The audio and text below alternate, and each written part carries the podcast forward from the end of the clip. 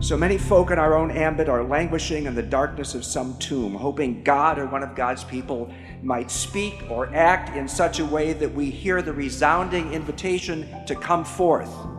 Leave the tomb, be unbound, step into the light. From Chicago, it's the Old St. Pat's Podcast Sunday Series, a show that highlights weekly reflections from Old St. Patrick's Church. At times in our lives, we might find ourselves stuck, wrapped up, and metaphorically embalmed by doubt, self consciousness, fear, depression, or addiction. And yet, can you look back on a time when, with the help of someone, you were able to throw off the chains holding you down and move through the darkness into hope? Today, Father Foley so eloquently asks us to examine how we can call others to rise up out of the things that hold them back and maybe even hear the eternal voice calling us to leave our own tomb behind and go forth and walk in the light.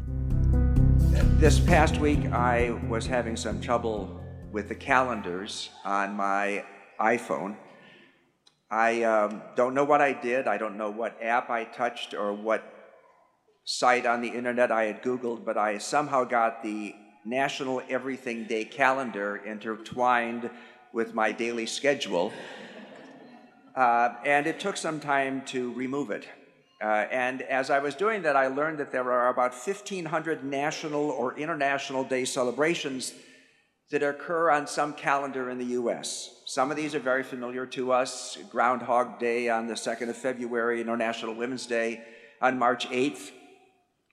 There are a host of others ranging from the profound, we know these, like Memorial Day or Veterans Day, to the completely wacky, like National Public Sleeping Day on February 28th, or National Ask a Stupid Question Day on September 28th. In that vein, I'm sure many of you are hoping that March 26th is not the Preach a Dumb Sermon Day.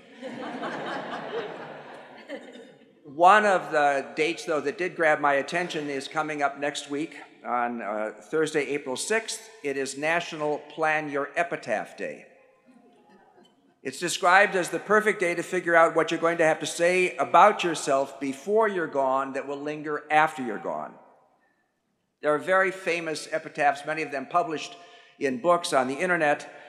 The poet Robert Frost's epitaph I had a lover's quarrel with the world. Sonny Bono, and the beat goes on. Mel Blanc, the voice of a thousand voices, including Bugs Bunny, that's all, folks. And then Rodney Dangerfield's There Goes the Neighborhood. now, the reason these epitaphs came to mind, of course, is because of this gospel. Uh, and there was actually a series of blogs on the internet today trying to figure out what would be the epitaph on Lazarus' tomb. And of course, there had to be two of them because he died twice. Some bloggers suggested the first epitaph should read short death or judgment delayed or I'm at my sister's house. Having lasagna, probably. but then the second epitaph maybe I stinketh again, or this time for good, or still waiting for the Savior's voice. This gospel, long as it is, is without a doubt one of the most dramatic stories in all the gospels. But it raises a lot of questions. And one of the most pertinent questions that endures through this gospel is why did it take Jesus four days to show up with somebody that he so loved? Highlighted by the statements of both Martha and Mary if you would have been here, my brother would not have died. It's a comment that reverberates across the centuries sometimes rephrased as if you had heard my prayer, my child would not have overdosed. Or if I was a better person, maybe you would have cured my cancer. Or maybe, so succinctly in the musical Shrek, Princess Fiona simply says, Are you there, God? Common judicial wisdom is that justice delayed is justice denied. But for believers, is a divine response delayed, a divine response denied? How do we deal with, cope with, explain the apparent silence of God in so many lives. Of course, in 1963, Simon and Garfunkel celebrated the sounds of silence. There's a West African proverb that says, Silence is speech. The sixth century Chinese philosopher claimed that silence is a source of great strength. But the reality is, we're uncomfortable with silence. Data demonstrates that especially people from the United States and Canada need to fill the void, otherwise, they'll look stupid or not attentive. There are actually lots of positive things that happen if we take time, intentional silence, to like listen to our bodies that are telling us things we often ignore. Silence is one of the, the boosts to our creativity. It actually helps us also process all of those negative experiences that if we don't process, they become destructive in our lives. Silence, scientists show us silence actually helps the brain to heal. Silence does not need to be unproductive or empty or diminishing.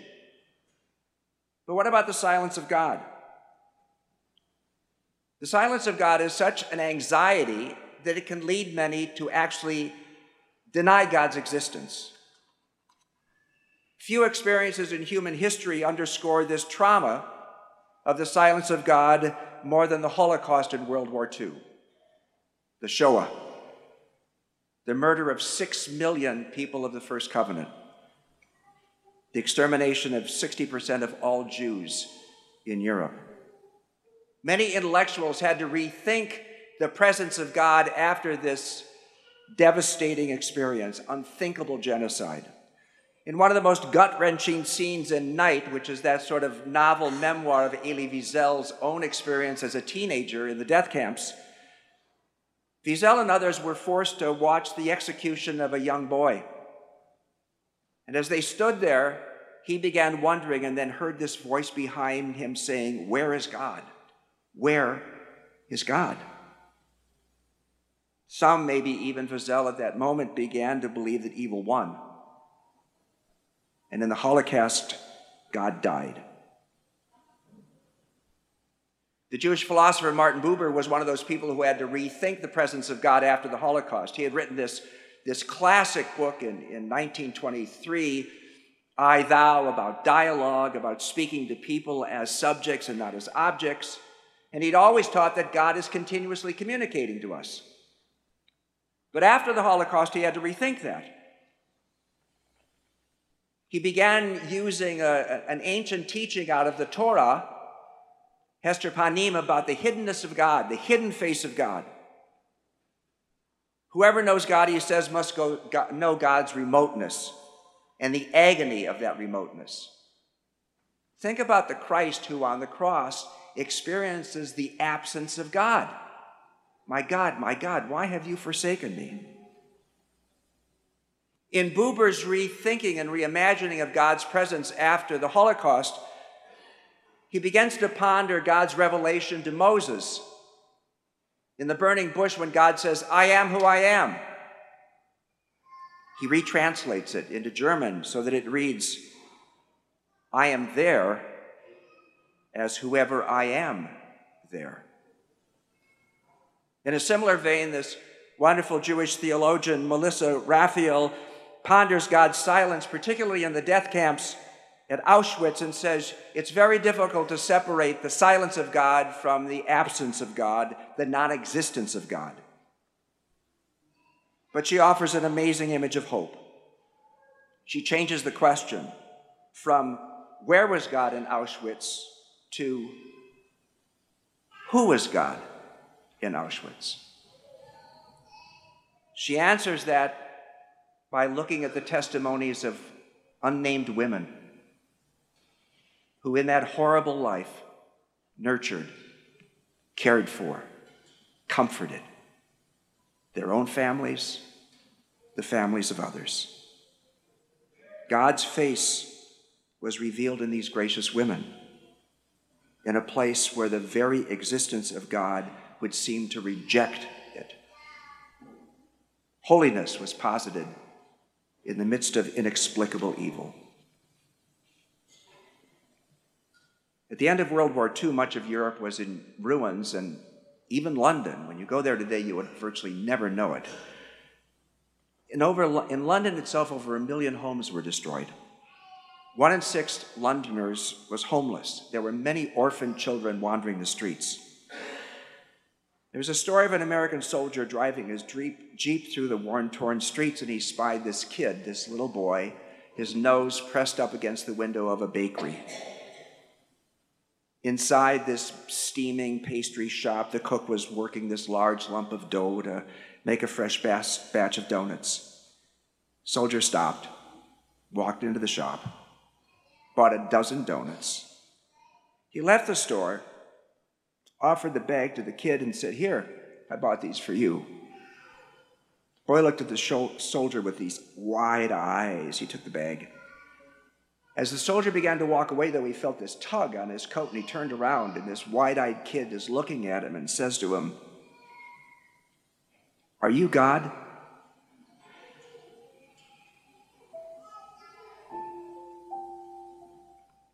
None of us is ever going to call a Lazarus back to life. None of us will probably ever touch the barbarism of a death camp, where shattered souls begin to doubt their own humanity. But we can emulate the Christ. We can refute God's alleged silence, inspired by women of Auschwitz, and in most modest ways in families and neighborhood and workplaces, even this place those who feel entombed and abandoned by the God we profess and no longer perceive the presence of God, we can announce to them God is here. We will not speak the Lazarus come forth.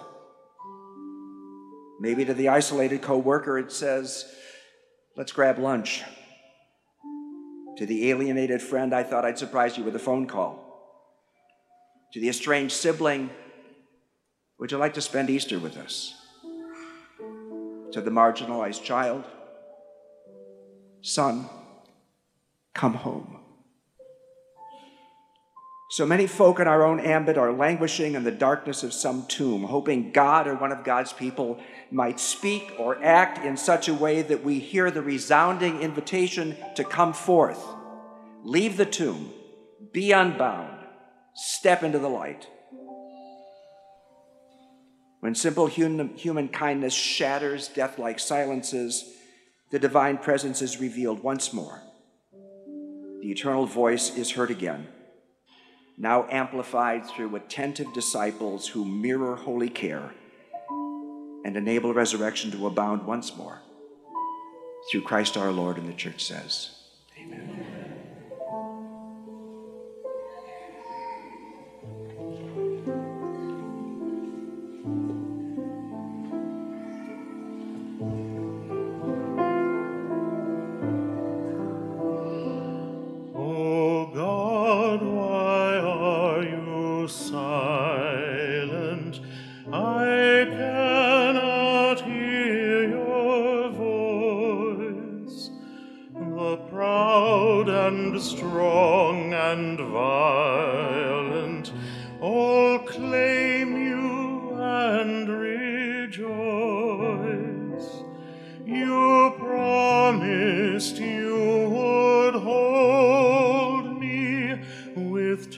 and